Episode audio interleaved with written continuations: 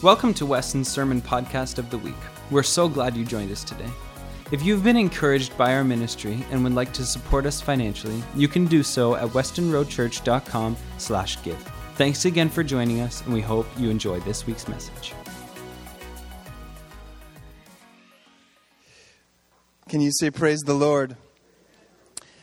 Today we have uh, part four of our overflow sermon series that we've been going through in the month of May. And I'm excited to share God's word. I was telling the team in pre service prayer. First, we had our espresso, then we went to pre service prayer before service started. And uh, I said I was so excited last night that I couldn't fall asleep till 2 a.m. And uh, some of you are probably thinking I'm crazy. It's because I am. And I'm excited about what God is doing in our church. And it's, I know we're talking about a building and renovating a building, but I want you to never uh, think that it's only about this building. Because who meets in this building? The church. We are the church. This is the building that sometimes we refer to as the church. I'm going to church but we are the church. We are the church. And so it's important to know that as we build this place and renovate and make it brand new again from the inside out, that's a symbol of what God has done and wants to do in more and more people. And, and He's going to change people and renovate their heart from the inside out. And so that's what we're here for. That's what we are actually passionate about. That's what keeps me up till 2 a.m. That's what it is. It's a joy and an excitement. Uh, last week, we took the focus from what we can do and placed it on what he can do. And I know some of our youth and young adults were away, so just a little recap for you. Uh, we we talked a lot about what we can do and how we can give and all of those things, and they're all important. But last week we said, you know what? That we have those that message, we understand it. Let's back off now and realize what he can do. And we looked at the story of David and Goliath, and though he was a boy, he was able to slay the giant. And then today, with God's help, I want to share a message with you entitled Living in the Overflow living in the overflow. We've been talking a lot about overflow, uh, but I want to know how I can live in it. I want to live in the overflow, in the abundance of what God is doing in my life and in, in our church life, our family. So if you have your Bible, would you turn to 2 Kings chapter 4? And if you would stand for the reading of God's word, 2 Kings chapter 4.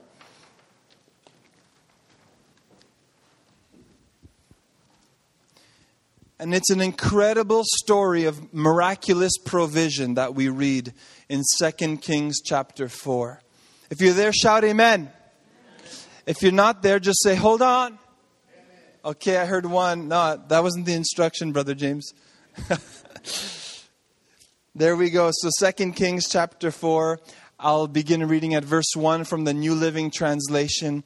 And here's what it says one day, the widow of a member of the group of prophets, your Bible might say the company of prophets or the school of prophets, came to Elisha and cried out, My husband who served you is dead, and you know how he feared the Lord. But now a creditor has come threatening to take my two sons as slaves. What can I do to help you? Elisha asked. Tell me, what do you have in the house? Nothing at all except a flask of olive oil, she replied. And Elisha said, Borrow as many empty jars as you can from your friends and neighbors, then go into your house with your sons and shut the door behind you. Pour olive oil from your flask into the jars, setting each one aside when it is filled. Verse 5 So she did as she was told. Her sons kept bringing jars to her, and she filled one after another. And soon every container was full to the brim, aka to the overflow. Bring me another jar, she said to one of her sons. Oh, there aren't any more, he told her. And then the olive oil stopped flowing. And verse 7 ends by saying, When she told the man of God what had happened, he said to her, Now sell the olive oil and pay your debts, and you and your sons can live on what is left over. Let's pray. Father, I thank you for your word. Your word is already anointed to accomplish everything you set it out to accomplish. But now I ask for your anointing upon my mind, my heart, and Lord, my lips as I speak your word. Lord, may it be the words that you want us to hear today. Lord, I humble and I submit myself to your authority and to your Holy Spirit's leading. Speak to every heart, I pray, and challenge us to trust you for the overflow and to live in it. In Jesus' name I pray. Amen. You may be seated this morning. It's a story in 2 Kings chapter 4 of miraculous provision. You see, Elisha is not Elijah, so that's why I'm emphasizing the, the Shah part. Uh, he came after Elijah. And right away in his ministry, we see him performing several miracles in the beginning of Second Kings. And so Elisha was not simply just a pious man who served God, but a man whose relationship with God was unique among the school of prophets of his time. So he was, so to speak, a leader of prophets. There were prophets under him who looked up to him as the man of God. So he wasn't just simply religious, but he actually had a unique relationship with God. And we see that happening um, in 2 Kings chapter 2. There's the healing of the bad waters of Jericho, where he takes, he says, Bring me a new bowl.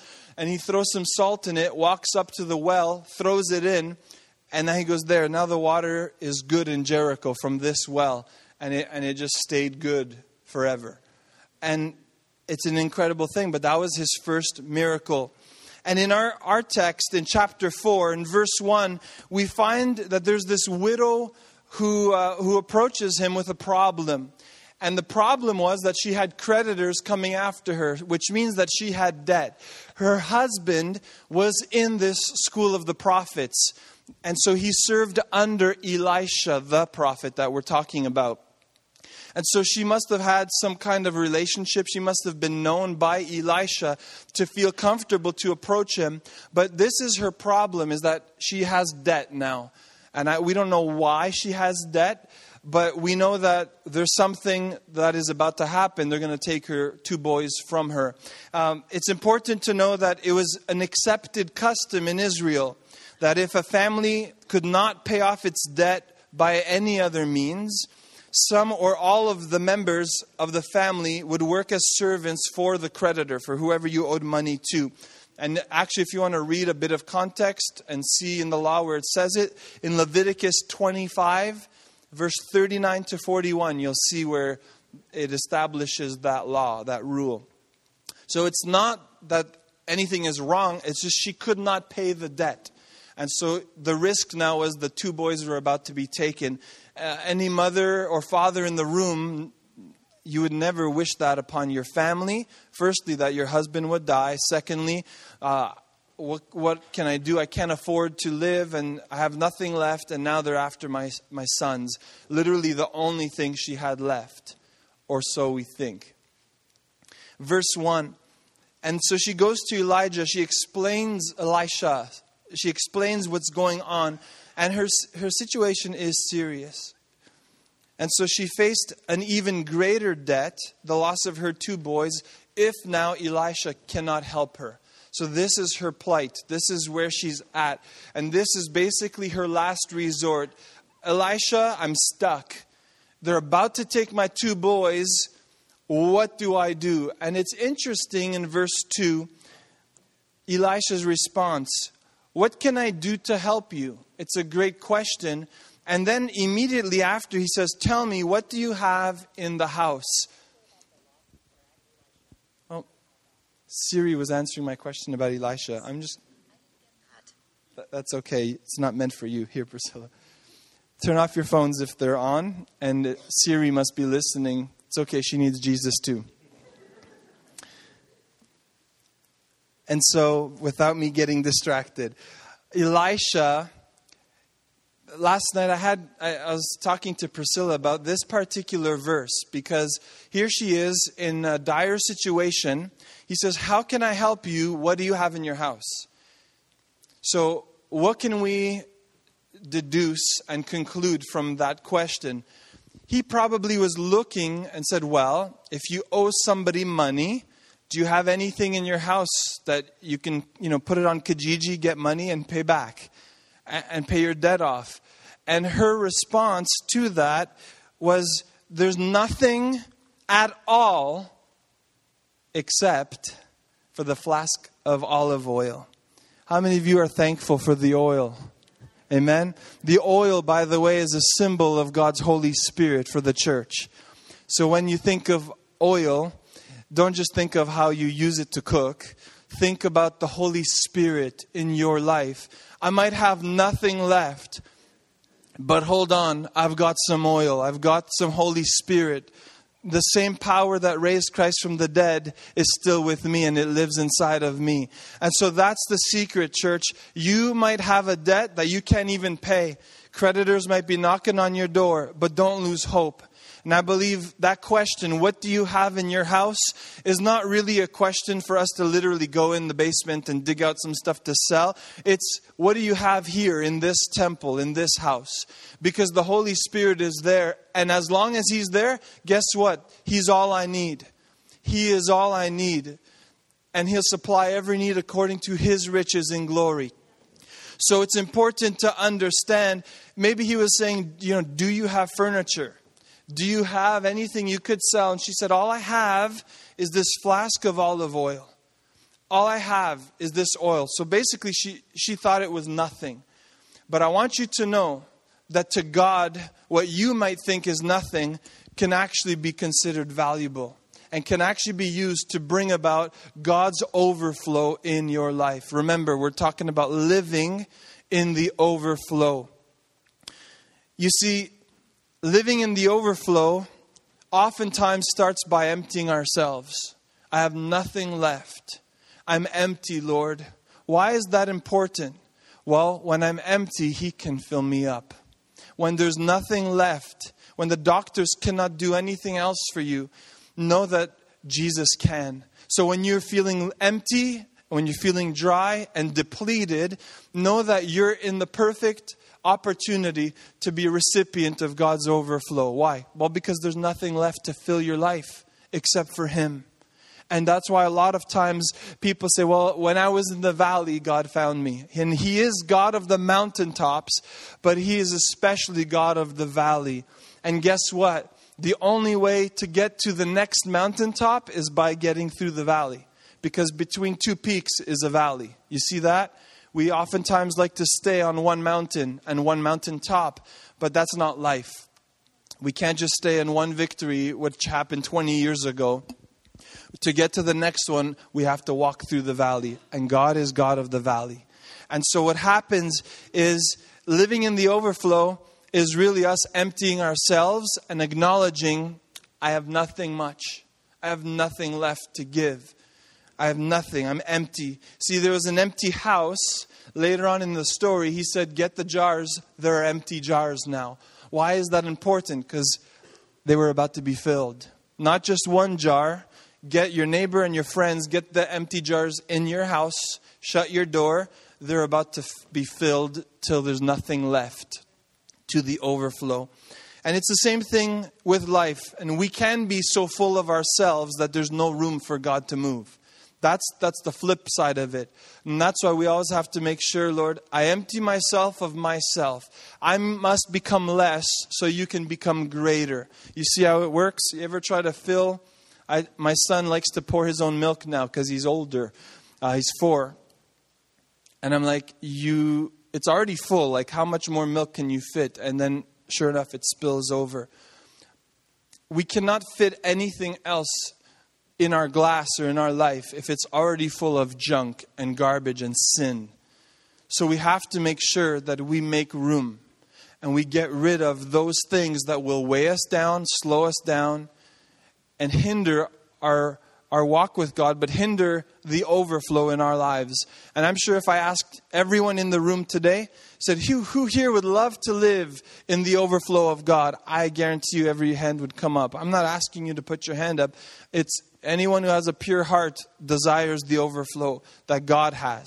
But we have to understand it's not a popular message in today's church, and we've been talking about this Friday nights with our young adults that we have to get rid of sin. Get rid of sin and let there be room in our lives for all that God has. Let us empty ourselves so that we can live in the overflow. The second thing is preparing ourselves. Number one, emptying ourselves. Number two, preparing ourselves. In verse 3, Elisha told her, Go to your neighbor's house and get as many jars as you can. So, in other words, prepare for the overflow. Prepare for what is about to happen. Now, I could just imagine this poor widow, like, if, if there was a moment where we could take a glimpse into her mind, I wonder, did she ever think, like, well, why get a bunch of empty jars in a house? If, how's that going to help my situation? Right? It, it doesn't connect the dots from, hey, I need to pay money there are, there are creditors after me. They're going to take my kids to gather some empty jars. What's the connection? I don't, you know, if I was her, I wouldn't probably see it right away. All she knew is I had a bit of oil, and that was enough for him to say, Get jars. So, number two is we need to be preparing ourselves for overflow. We've emptied, we prepare now, we make room. Borrow as many jars as you can in verse 3. You have to have room enough to contain God's blessings. And that's the key part. So imagine you're praying for a, a large house. You say, God, I, I want a big home, detached if possible. Okay? And God says, Great. Did you build the foundation? Yeah, I did. It's this big. Look but, but I want the big house. God, bless me in that way. And God looks at our foundation and says, I, I can give you the big house, but that foundation can't even contain the weight of the structure that I want to place on the foundation. And it's the same thing in our lives is that we ask God for big things. That's okay. But do you have the foundation, the room to contain it, to hold the blessing that God pours out?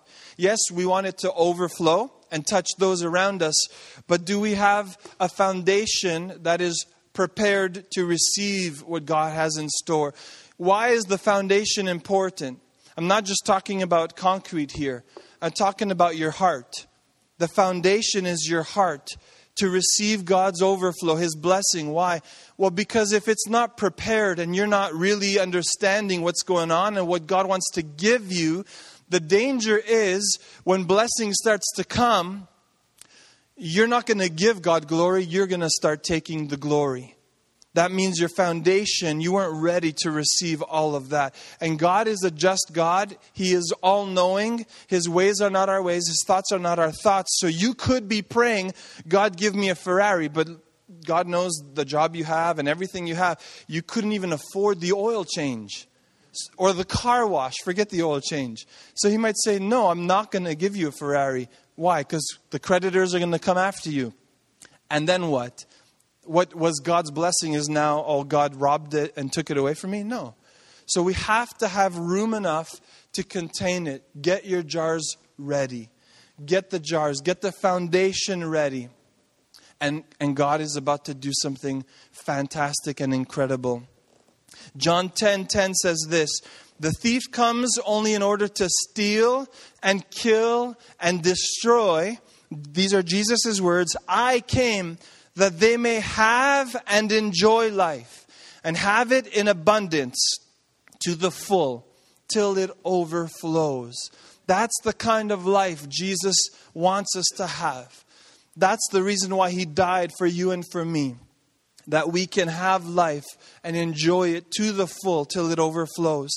And to echo the words of, of David, the shepherd, and then the king of Israel, Psalm 23, verses 5 and 6, halfway through verse 5, this is what he says You have anointed and refreshed my head with oil. Let me just stop for a second. it was customary when you would walk into a house that you be greeted with fresh oil because the journey was long and hot, the sun beating on, especially a head like mine. But the oil, it was something that you would do out of courtesy for those coming in uh, to your house. You were hosting them, and that would refresh them. And so David is echoing that as he writes You have anointed and refreshed my head with oil, my cup overflows. Surely goodness and mercy and unfailing love shall follow me all the days of my life, and I shall dwell forever throughout all my days in the house and in the presence of the Lord. What a beautiful passage. But David understood something that where there's the oil, there's also the overflow.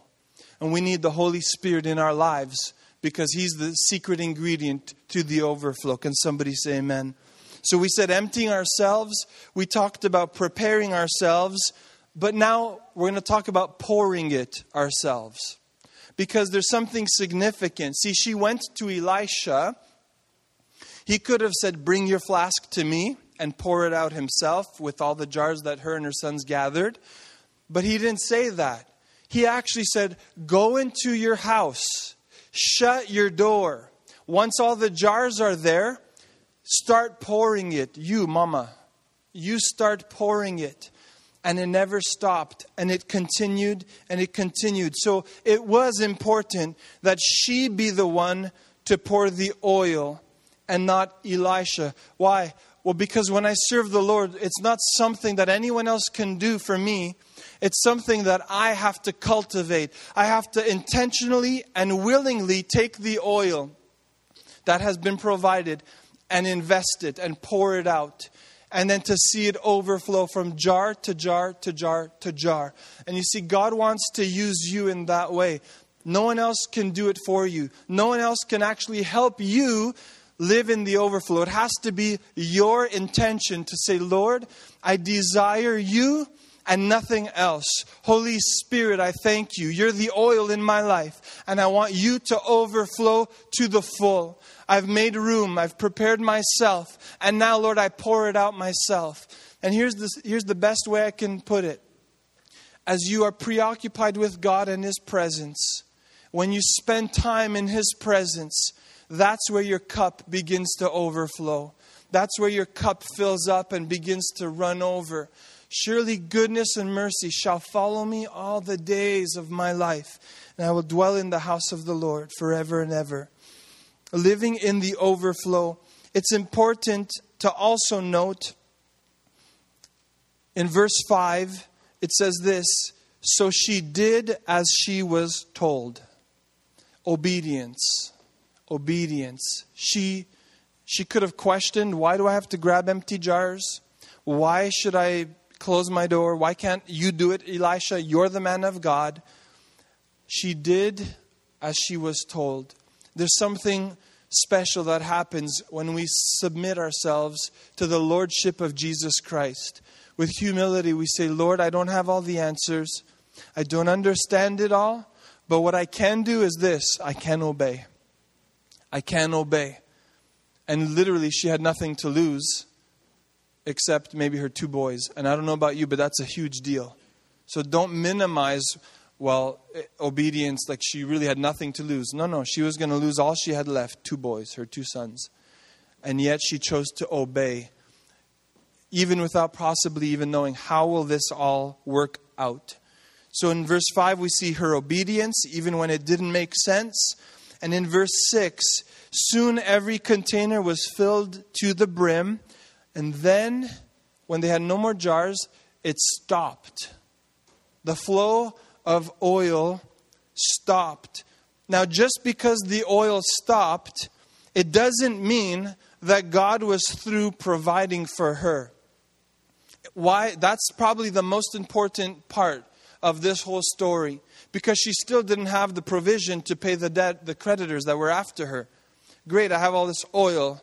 Now what? It stopped. What do I do? You see, though the oil stops, it's not the end of what God had planned. It was just the beginning. It's just the beginning, and it's important to see that. Deuteronomy 8:18 in the NASB says this: but you shall remember the Lord your God. Why? For it is He who is giving you power to make wealth, that He may confirm His covenant, which He swore to your fathers, as it is this day. God gives us power to create wealth.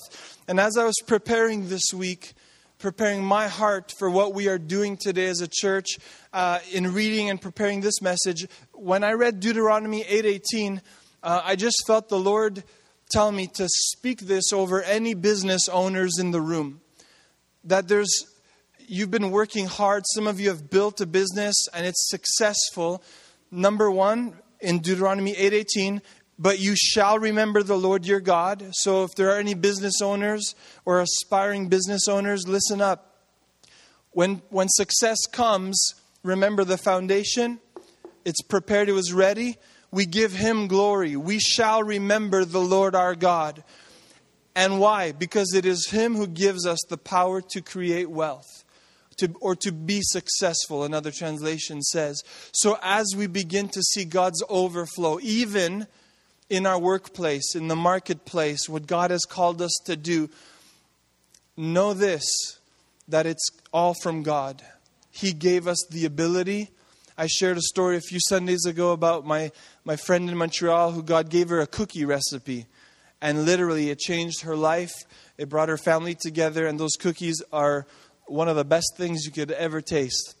Literally, God gave her that recipe. She named her company Heavenly Taste. Because why? She's acknowledging every time someone buys it on the packaging or when she's, you know, giving a business card, Heavenly Taste. It's all from Him. So He gives us the ability. So any business owners, I I want to speak that over you that, that God is going to be the one to cause your business to prosper. And as you work hard and you're diligent, God will bless and reward you. However, the condition is always remember to give Him the glory. Give Him the praise. Amen. So, to the widow, the flow of oil stopping was a sign of the end. She's like, now what? But to God, it was only the beginning of the overflow. And here it comes in verse 7. Let's read it together on the screen or in your Bible. When she told the man of God what had happened, what happened? The oil stopped. He said to her, Now sell the olive oil and pay your debts, and you and your sons can live on what is left over. In other words, now you and your sons can live in the overflow. You and your sons can live on the overflow. And that was the key that was the, the, the answer that she needed. What do I do with this oil? Now sell it. Now sell it. So it's important to note that um, as she's telling Elisha, um, he gives her the answer that she's looking for. So she didn't even understand until this point. So all this oil, she still had to go and inquire from Elisha. What, like, so what do I do? Today's not the end of overflow; it's the beginning. That's the message that comes out of our story. And for our church today, today you see the balloons, and I said I would explain it. Here it is. Um, we spent the whole month as a church preparing to do two specific things before we leave today. Number one is to bring our first fruits offering to the overflow campaign that, that's going to be used to start construction, to renovate the building, and, and you enjoyed espresso before the service. We're going to have a cafe, and we're going to be able to use and do more things. We're going to have an elevator, and some of you might be super excited about the elevator so that we can have functions downstairs and everyone can participate and come without having complications or having to figure out um, crafty ways of getting everyone comfortably downstairs. Some of you might say, Hey, I heard that speaker crackling uh, this morning. I heard it too. And it, I shiver every time I hear it. I tweak and twitch. Um, but we're going to get a new sound system in this place with better lighting. Um, and we're going to have better internet service in Jesus' name. And some of you might get excited about that. I know I work here every day almost of the week. It's very frustrating. Spencer, you can back me up. Uh, when, when we sit here and the internet doesn't work well. Uh, some of you might get excited because we're getting a digital sign. and people won't have to walk up to here saying, Is this a banquet hall or what is this? Uh, no, it's a church, actually. And we love, we love you, and we're glad that you actually are, are asking because this place is for you. And so there are many things that we can all get excited about, but today is not the end of overflow. Although we've come, number one, to give our first fruits offering and to make our, our commitment, our pledge, and we're going to do that in a moment. But today is not the end of all of that. When we give and when we go home, please know that this is the beginning of overflow. This is just the beginning of what God wants to do in our church, but through our church. Because it, why? It's, it's not about a transaction, it's not about what we want from you, it's about what we want for people, for you. It's not about transaction, it's about life transformation. That's the heart of overflow. Why? Because in our story, out of the overflow, her life was changed from the inside out. She had nothing left. She was going to lose her sons. And when overflow came, she had all that she needed to live in the overflow of God for her life. And I want that for every single one of you, for your families, not just for this generation, but for every single generation that comes under us until the Lord's return, in Jesus' name. Our church is committed to preaching the Word of God unashamedly because this is the power of God unto salvation. And so we don't preach man's opinion, we preach God's Word. And so uh, it's about life change. We've coined today Commitment Sunday. And we're inviting everyone not to equal giving, but to equal sacrifice, that we may see an overflow of people reached with the good news of the gospel.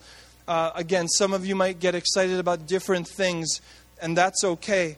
Um, although it starts right here, the vision is way beyond the walls of this building.